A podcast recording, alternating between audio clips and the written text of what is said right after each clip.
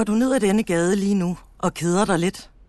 Velkommen til en fortælling om store og små historier på denne strækning fra Nyborggade til Svanemøllen. Det er ikke en historisk gennemgang, men små øjebliksbilleder fra gaden gennem tiden. Vi anbefaler, at du går ruten på højre side af Østerbrogade i retningen Strandboulevarden til Svanemøllen station. Hvis tempoet er for hurtigt, kan du altid trykke pause undervejs. Weber og Urheim ønsker dig en god gåtur.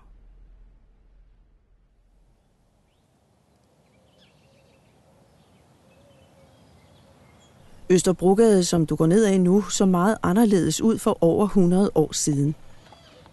I dag er det en meget trafikeret gade, men i starten af 1890'erne var tempoet mere roligt.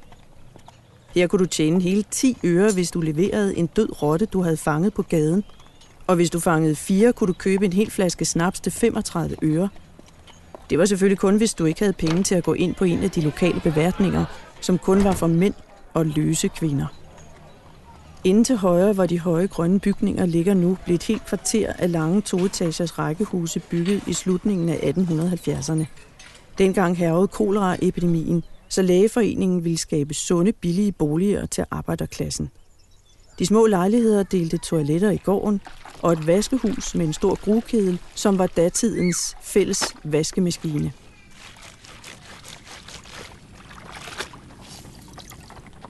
I slutningen af 1800-tallet begyndte der at ske forandringer med trafikken på denne del af gaden.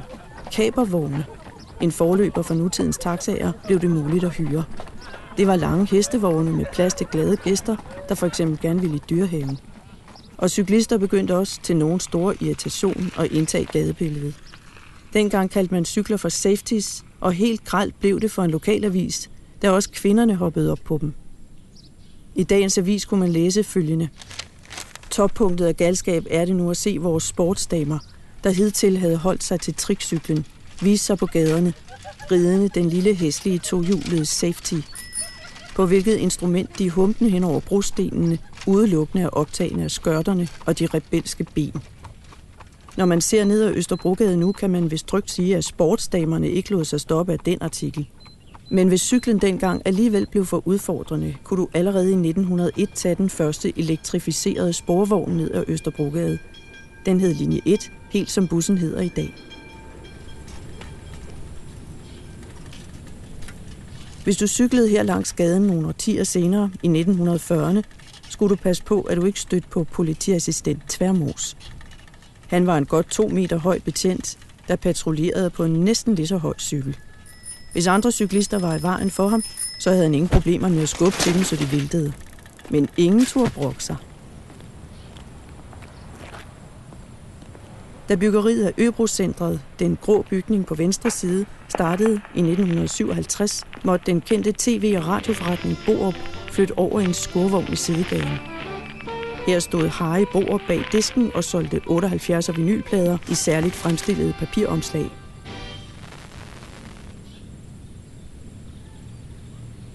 Strandvejsgården her til højre, der har et lille grønt indhak i midten, blev bygget i 1937.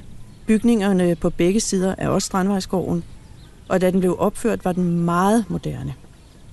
Så snart beboerne kunne flytte ind, blev der også indrettet husassistentkontorer med oldfruer, som ejendommens beboere kunne abonnere på hushjælp fra. De nye beboere fik også hjælp til møblering og indretning af deres lejligheder, så de var præsentable og passede til det nye flotte byggeri, som til og med havde elevatorer. Og netop elevatorerne var noget, gadens børn hurtigt opdagede. Dengang var der ikke låse på opgangsdørene, så de synes, det var fantastisk morsomt at løbe fra opgang til opgang og køre op og ned. Lige på den anden side af Østerbrogade i nummer 129 boede sportsjournalisten Gunnar Nu Hansen. Han var kommentator under OL i mange år, også i 1948 i London, hvor vi vandt guld med vores svømmepiger. Danmark var på den anden ende over, at vi fik medaljer. Det var en stor ting. Samme aften som guldpigerne kom hjem, blev der holdt en spontan fest neden for Gunnar Nus lejlighed lige foran på gaden. De lokale beboere hævde en rejsegramofon ud fra en lejlighed, og så blev der ellers holdt asfaltbal og festet på gaden hele natten. Alle var så glade for lille Danmarks store OL-sejr.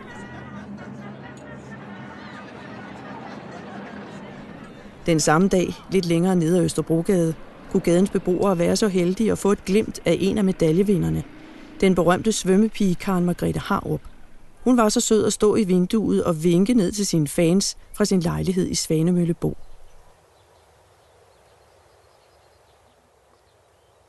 Ned ad næste sidevej til højre ligger Karl Nielsens Allé. For inden kan du se en del af, hvad der engang var Øresundshospitalet. Det var i mange år et epidemihospital, der blandt andet modtog kolera-ramte danskere direkte fra skibene, så de ikke skulle transporteres gennem byen. På det tidspunkt lå havet helt op til hospitalet.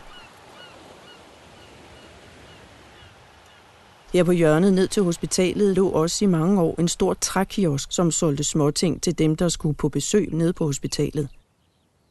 Da tiderne skiftede, og der skulle bygges etageejendomme, var der ikke plads til kiosken mere, så den skulle væk. Men det var ejeren bestemt ikke enig i. Han ville beholde sin lille forretning og nægtede stedigt at flytte. Det endte med, at to gravkøer hejste hele hans butik op på en blokvogn, mens ejeren stadig stod i døren på den dinglende kiosk og råbte om hjælp. Skråt over på den anden side af gaden, i nummer 141, blev en anden mand hejst ned næsten 50 år senere.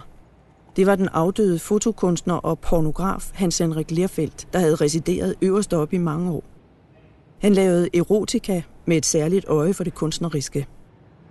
Han var også svært overvægtig og afhængig af heroin, og da han døde, måtte hans 275 kilo tunge korpus hejses ud fra vinduet med en kran.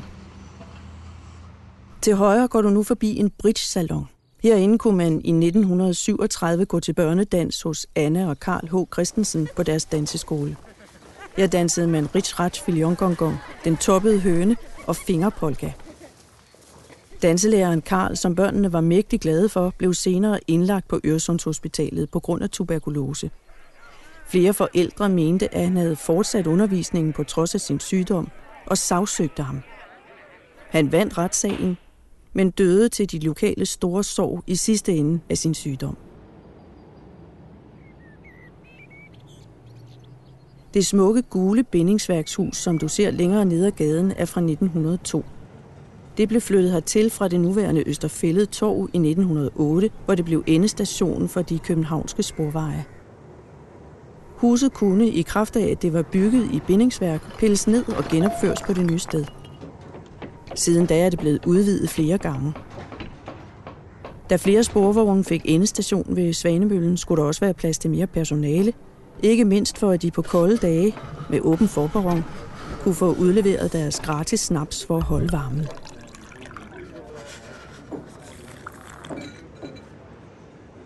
Svanemøllen station foran der har navn efter ikke kun én, men to møller, der lå bag ved den høje blå moderne bygning, som du kan se i det fjerne. Begge brændte ned. Svanemøllen, broen, der førte hen, var meget smuk før i tiden, med gamle gadelygter, som en lygtetænder tændte og slukkede hver dag med sin medbragte stige. Med tiden skiftede man gaslamperne ud med el, og til sidst blev lygterne sat til salg for de lokale beboere, der ville have et minde om gamle tider.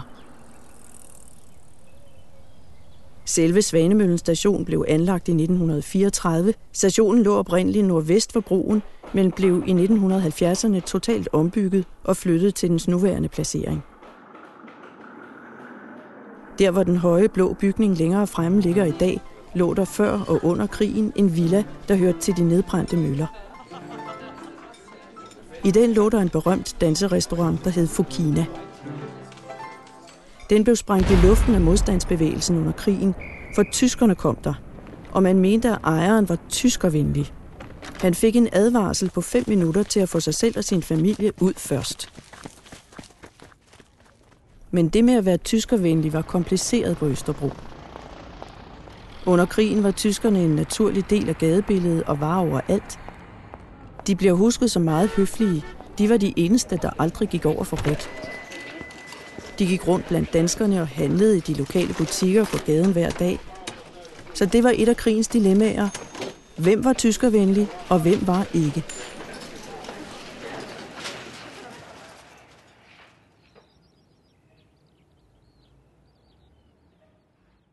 Nu er du kommet frem, forhåbentligvis lidt klogere. Weber og Urheim håber, du har haft en god gåtur og mærket historiens vingesus.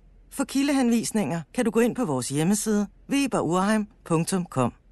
Lydfortællingen Keder du dig, når du går ned ad denne gade, er indtalt af Elisabeth Nielsen og støttet af Østerbro Lokaludvalg.